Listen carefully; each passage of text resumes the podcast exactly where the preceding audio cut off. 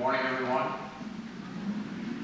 I, uh, I have the privilege of bringing forth God's Word this morning, and I was just listening to Eric read the Scripture, and I don't know, it's just something about God's Word that's just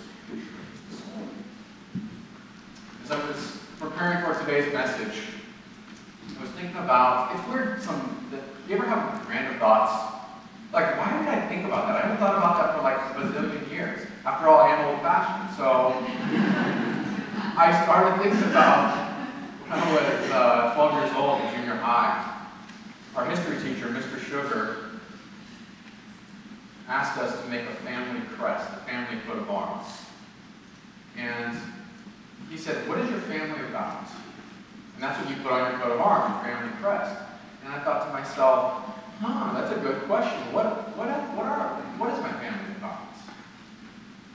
And it's for the same reason Paul writes to the church in Rome.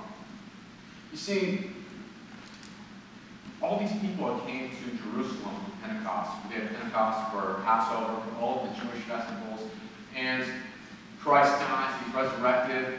Peter preaches this amazing sermon, and all these people go back to where they're from. And one of those places that they go back to is Rome. And so all these churches start forming in Rome, all these little house churches all over the place. And just as anything that is new that starts off, there's some issues and, and perhaps some unity issues. And people aren't sure really what they're about. So that's why Paul writes to them, to unite them, providing them a context of who they are and what they're about. And in the same way, he's writing to us today so that we know as a church who we are and what we're about. And so today we continue our sermon series on what we call the images of the church. Today we're going to look at the church as a family. Let me uh, go ahead and let me pray for us. Father, we come to you right now and I just pray that your spirit would fill us, would illuminate your words to us. I pray that we would hear this message today that you have for us. In Jesus' name, amen. Now, each family is led by some sort of rule or, or code, either written or unwritten. Every family has kind of like the rules of the road, kind of know how you do things, in a family, are led by that.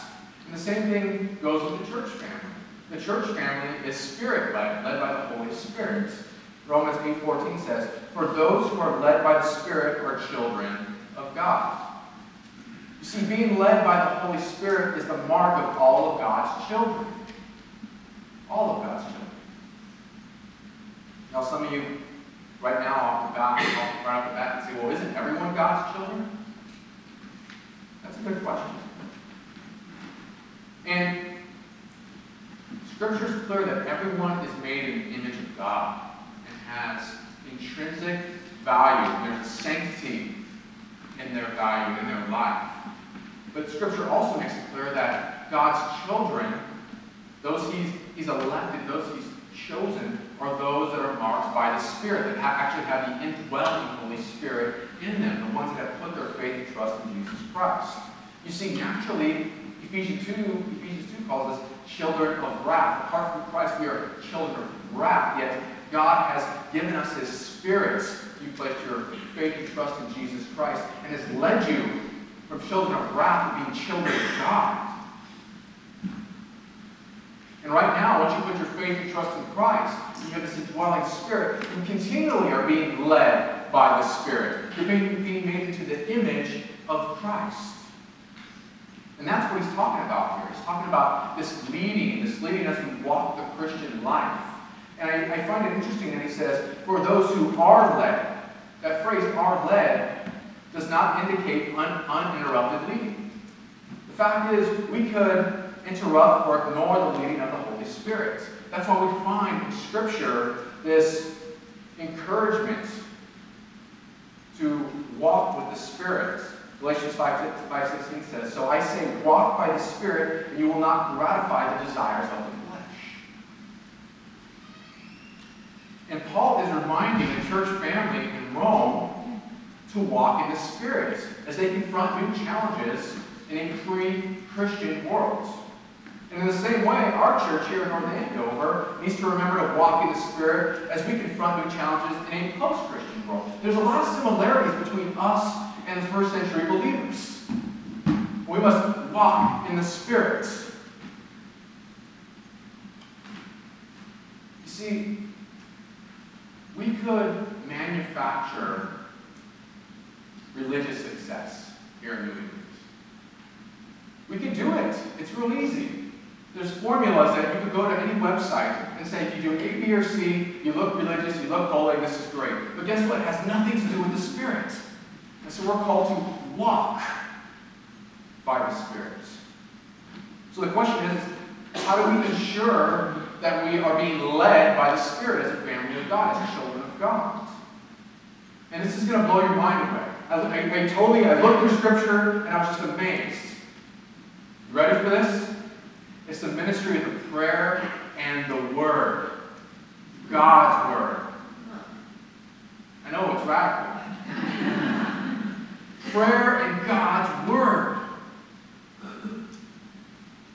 Some of you are sitting there going, here we go, pastor's telling me to pray more and read my Bible more. Yes, that's what I'm saying. There's power there. You see, the Spirit, the way the Spirit works is we pray, we ask for illumination. God illuminates what He wants for us in His Word. He speaks to us in prayer. Now, what happens if you feel the Holy Spirit leading you in a direction and you're like, I don't know if this is from God or not? What do you do? Well, guess what? It'll be confirmed in His Word. You see, the ministry of the Holy Spirit is speaking to you in prayer, but it's also in the Word. Holy Spirit led men to write the Bible. The Holy Spirit cannot contradict himself. And so that's why the ministry of prayer and the Word is so important. We're called to be men and women of prayer and of the Word. We have monthly prayer gatherings, and we have in Andover, we have like every week there's prayer gatherings. We have one in North Andover here once a month.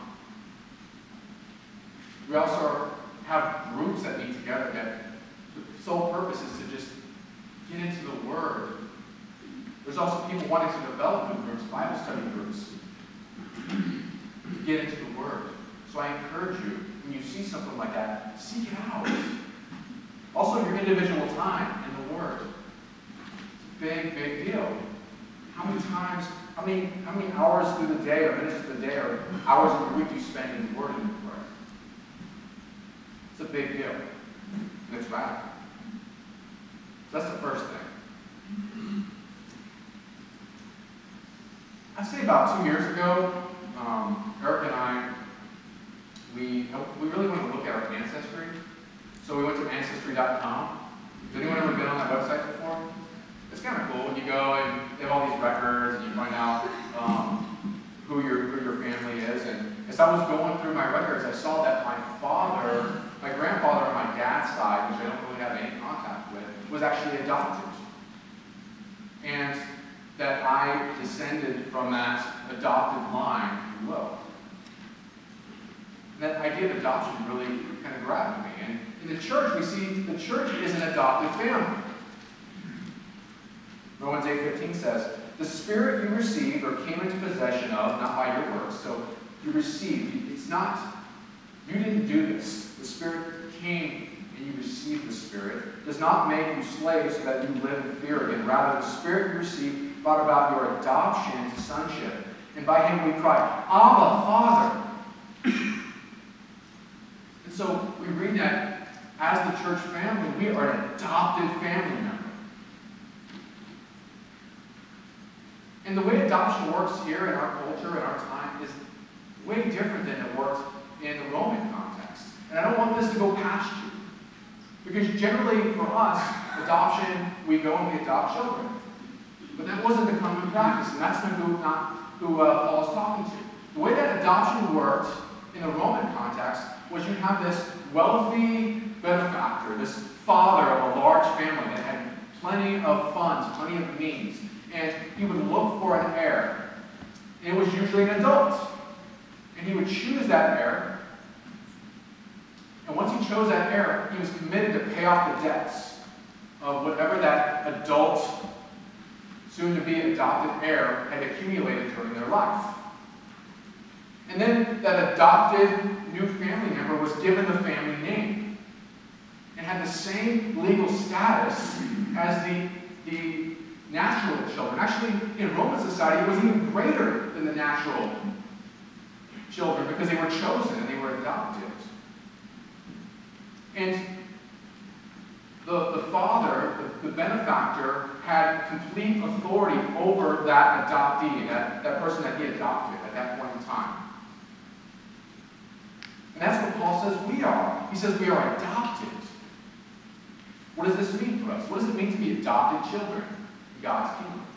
Well, our, our adoption means we're no longer slaves You see, he, he juxtaposes these two words slaves to, and, and living in fear. Slaves and living in fear. Slaves of what? Slaves to sin.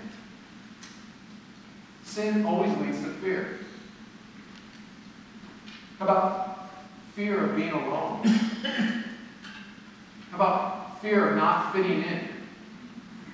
And you become a slave to that. There's no more fear of death or condemnation. Instead, we are chosen children who live in the sovereign security of a good Father. We're adopted. Our adoption means that we don't have to earn our place in the family because Christ has paid our debts and has already earned it for us.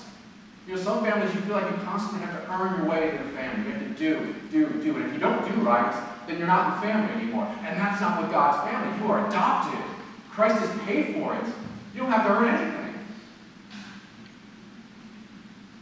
What's the proof of that? The proof of that is his indwelt Holy Spirit. We read that, the Spirit we received. This isn't just good words. This isn't just like fluff. This is, I've given you my Spirit, the very presence of Christ in you. That's the guarantor of who you are. Our adoption means that we're loved children and can experience the joy and intimacy of being a child of a perfect Father. You, you see the word uses the word Abba. Abba. Abba means daddy. It means daddy. I think of my kids when they were little and they would come up to me like, Daddy. And I would just, it would just break my heart. I'd just grab them. I just never want to let them go. Daddy. And I'm like, yes. He says, that's the kind of relationship we have with our Father. And I don't want this to go past you because this was totally mind-blowing for the church, the churches at Rome to hear this. Because fathers were this distant, authoritarian people in their families. They still had the legal right to put family members, their children, to death at this time. And yet, Paul is saying, that's not how your father is, your heavenly father. You have a father that has adopted you. And when you cry out to him, you say, Daddy, he comes and he embraces you. That's the kind of father you have.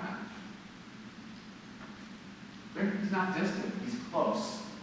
So close that he's put his indwelling spirit in you.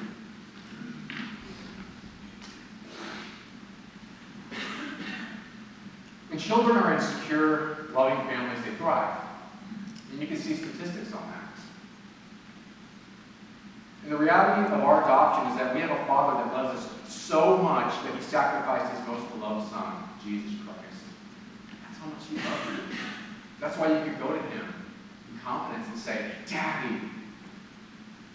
And this compels us as brothers and sisters in Christ to sacrifice for each other and serve one another. And that's what Paul's trying to get them to see. He's trying to say, listen, you belong to the spiritual family of adopted children under a good, good father, and you should be sacrificing for one another. That love that is the source from our Father compels us to sacrifice for one another. It isn't just a good feeling. It's who we are. It's the reality. And out of that abundance, we serve one another. He's talking about in the, in the confines of the church, within the context of the church, to serve one another. 1 John 3.16 says, This is how we know that know what love is. Jesus Christ laid down his life for us, and we ought to lay down our lives for our brothers and sisters. Again, that's in the context of the church. That's what John is writing to and Paul is talking about. So I gotta ask you, you know, we have all these beautiful people I'm looking at right. My brothers and sisters, how do you sacrifice for one another? How do you sacrifice for one another? I'm going to encourage you this week. Just do one thing for someone within our family. Just one thing. If that's praying for them, and that's just reaching out to them on a text, and that's bringing them a meal, I encourage you just to do one thing this week. They're your, they're your brother or your sister that's the second thing. It was interesting going on deployments as a Marine because you would you would ramp up and you do a bunch of family things where you go on this these six month to a year long deployments and you come back and the kids are just great, just, just like so happy to see you. As a matter of fact, when they were little, they would just like grab onto me and they wouldn't want me to go anywhere. And I remember just going to the store and they would be like, "Are you gonna go again?" And I would say, "No, no, I'm not gonna go again." I assure them that I was coming back and I was here. I wasn't going to go. It's the same thing. The church is an assured family. Romans 8.16 says, The Spirit himself testifies or bear witness, or bears witness with our spirit that we are God's children. We are. Our very quality of being are God's children. That's who we intrinsically are. That's what our identity is. We are assured because Jesus Christ has ensured our salvation.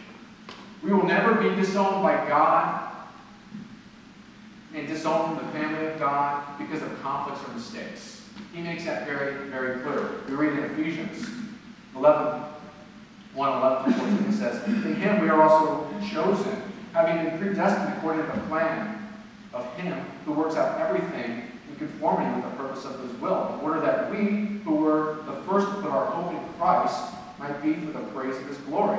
And you also were included in Christ when you heard the message of truth, the gospel of your salvation. When you believed, you were marked with him with the seal, the promise of the Holy Spirit. When you put your faith in Christ and you're given the Spirit, it's a seal. It's, it's almost like the seal that you would see like a wax seal on a letter. It's not gonna, it's not gonna go away. You're done. You are his. You can't be disowned from the family ever. We have that assurance. We are assured that no matter how messed up our earthly family is, our heavenly family Christ is destined for perfect glory.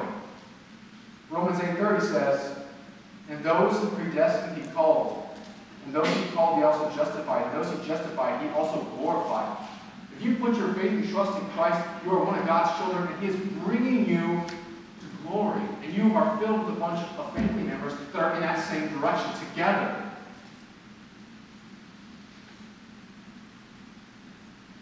We are sure that even though our earthly family members leave due to death, divorce, or just destructive desires, our heavenly family in Christ is always held together. No one's going anywhere. Romans 8, 35 39 says, Who shall separate us from the love of Christ? Shall trouble or hardship or persecution or famine or nakedness or danger of the sword? As it is written, For your sake we face death all day long. We are considered as sheep to the slaughter. No, in all these things we are more than conquerors through him who loved us. For I'm convinced that neither death nor life, neither angels nor demons, neither the present nor the future, nor any powers, neither height or depth or anything else in creation will be able to separate us from the love of God that is in Christ Jesus our Lord. He's not going to leave us. He's not going to forsake us. This is a true family. And we're assured of that. And when we're assured where we stand with God, we can overcome anything. It's, there's nothing that can be against us when we know where we stand with God. It's empowering. If God is for us, who can be against us?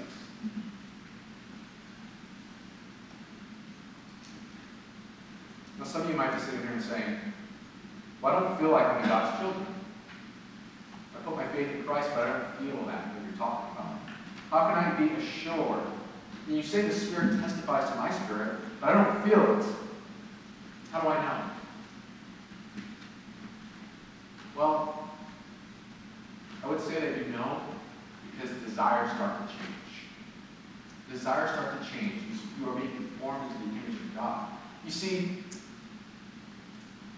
when you are indwelt by the Spirit, when you put your faith in Christ and you're indwelt by the Spirit, it necessitates change. Change is going to happen. It's either going to happen fast or very slow. Most of, most of us, very, very slow. But change happens. The direction, the ship is turned. You're going in another direction. And that manifests itself in many different ways. Mainly, it's a desire for God. There's also this grieving that happens. Things that you used to do, now you are grieved deep in your spirit, not because you're sad because you're doing them because of the consequences, but because you've sinned against the holy God and you know it now. That's what changes. That's part of the change. It's that grieving of the Holy Spirit. And here's the thing assurance comes from being with Jesus, not doing with Jesus. Being with Jesus. So, how have you been with him? How have you been with him lately? You say, I love them, but I don't spend any time with them. You have any alone time with him? Just quiet time, just listening to Jesus? How about just being in his word and just talking to him throughout the day and praying? Maybe you have all these distractions in your life, and it's cutting you off from just being with Jesus. Cut it off. Examine where you're at. Cut it off. Do whatever you have to do just to be with Jesus and gain that assurance. It is so powerful. So that's the third thing. The fourth thing. Each family, if you're a member of a family, there's, there's privilege involved in that family. For me, when I was growing up, privilege was you, you dad would bring you home like a big drumstick ice cream. You ever tried it? That was part of the privilege. Some of you have certain privileges in your family. The same thing with God. The church is a privileged family. Romans 8 17 says, Now, if we are children, then we are heirs, heirs of God and co heirs with Christ. If indeed we share in his suffering, in order that we may also share in his glory. We read that we are heirs and co heirs with Christ. I can't even wrap my mind around this. Honestly, I'm like, I look at this, we're heirs and co heirs with Christ. Are you kidding me?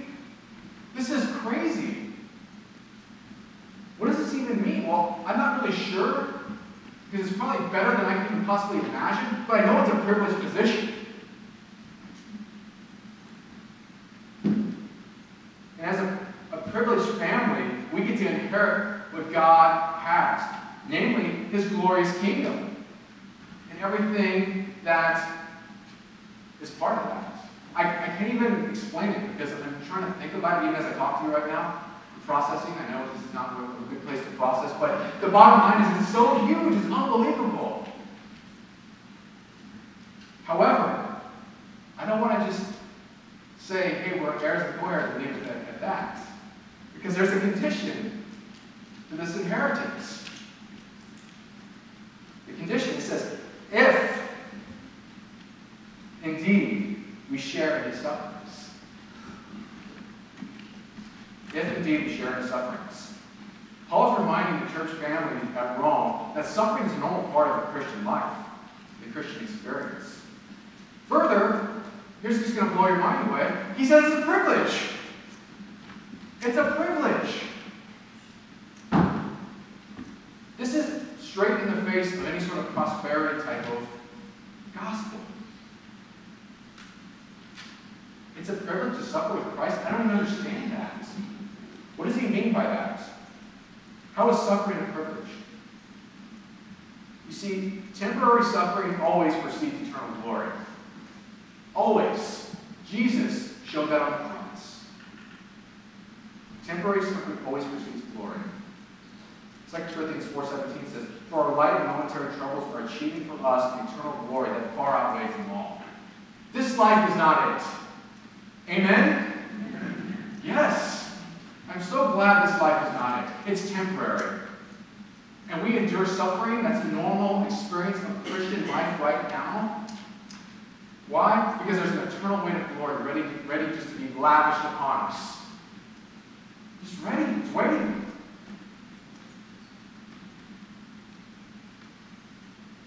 This is a privilege. This is our privilege, family, here in the Merrimack Valley. Is our privilege. we have the privilege of making Christ famous no matter what happens. That's our privilege. This is our family business. This is what we're about. And we have this privilege for a reason. I gotta ask you, are you ready to exercise this privilege? Are you ready? I'm gonna encourage you. I brought Eric up here.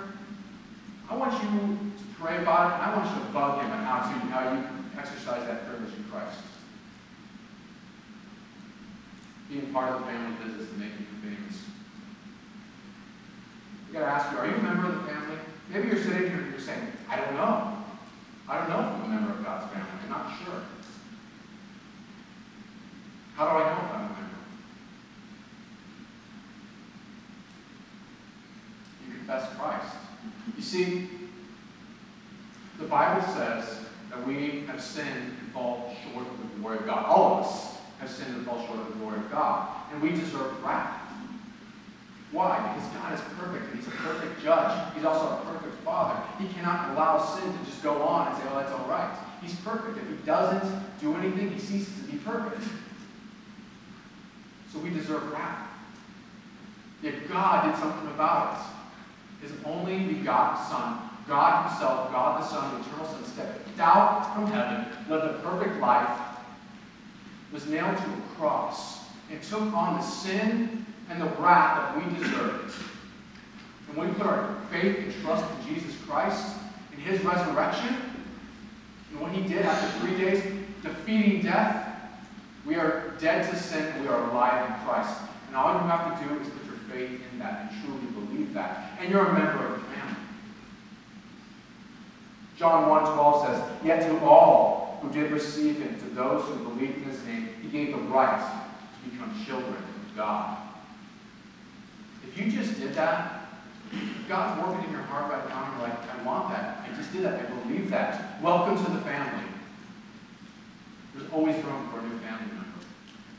If you have questions about that, I'm going to encourage you to see our prayer team afterwards. They'll be over here and just talk through that, pray through that. I'd love to talk to you as well. Got a privilege, family. This is, this is a huge privilege. It's a huge opportunity. This, this family that God has given us. What a, what a mind-blowing family we belong to. Let's pray. Father, we thank you for this family. Father, as we think about who you are, as we reflect on even this time in history, it is by grace alone that you save us. It is through faith alone that we are made righteous in Christ. And I thank you. I thank you for adopting us. People that don't deserve it. Why? Your mercy is just so great to comprehend. And so I pray that we would just live in light and the privilege of who we are in you, Lord Jesus. I pray if there's anyone in here that does not know you, that they would submit to you. They would listen to you. That they would become family. We love you, Lord. We thank you for this privilege that we have in Christ. In Jesus' name.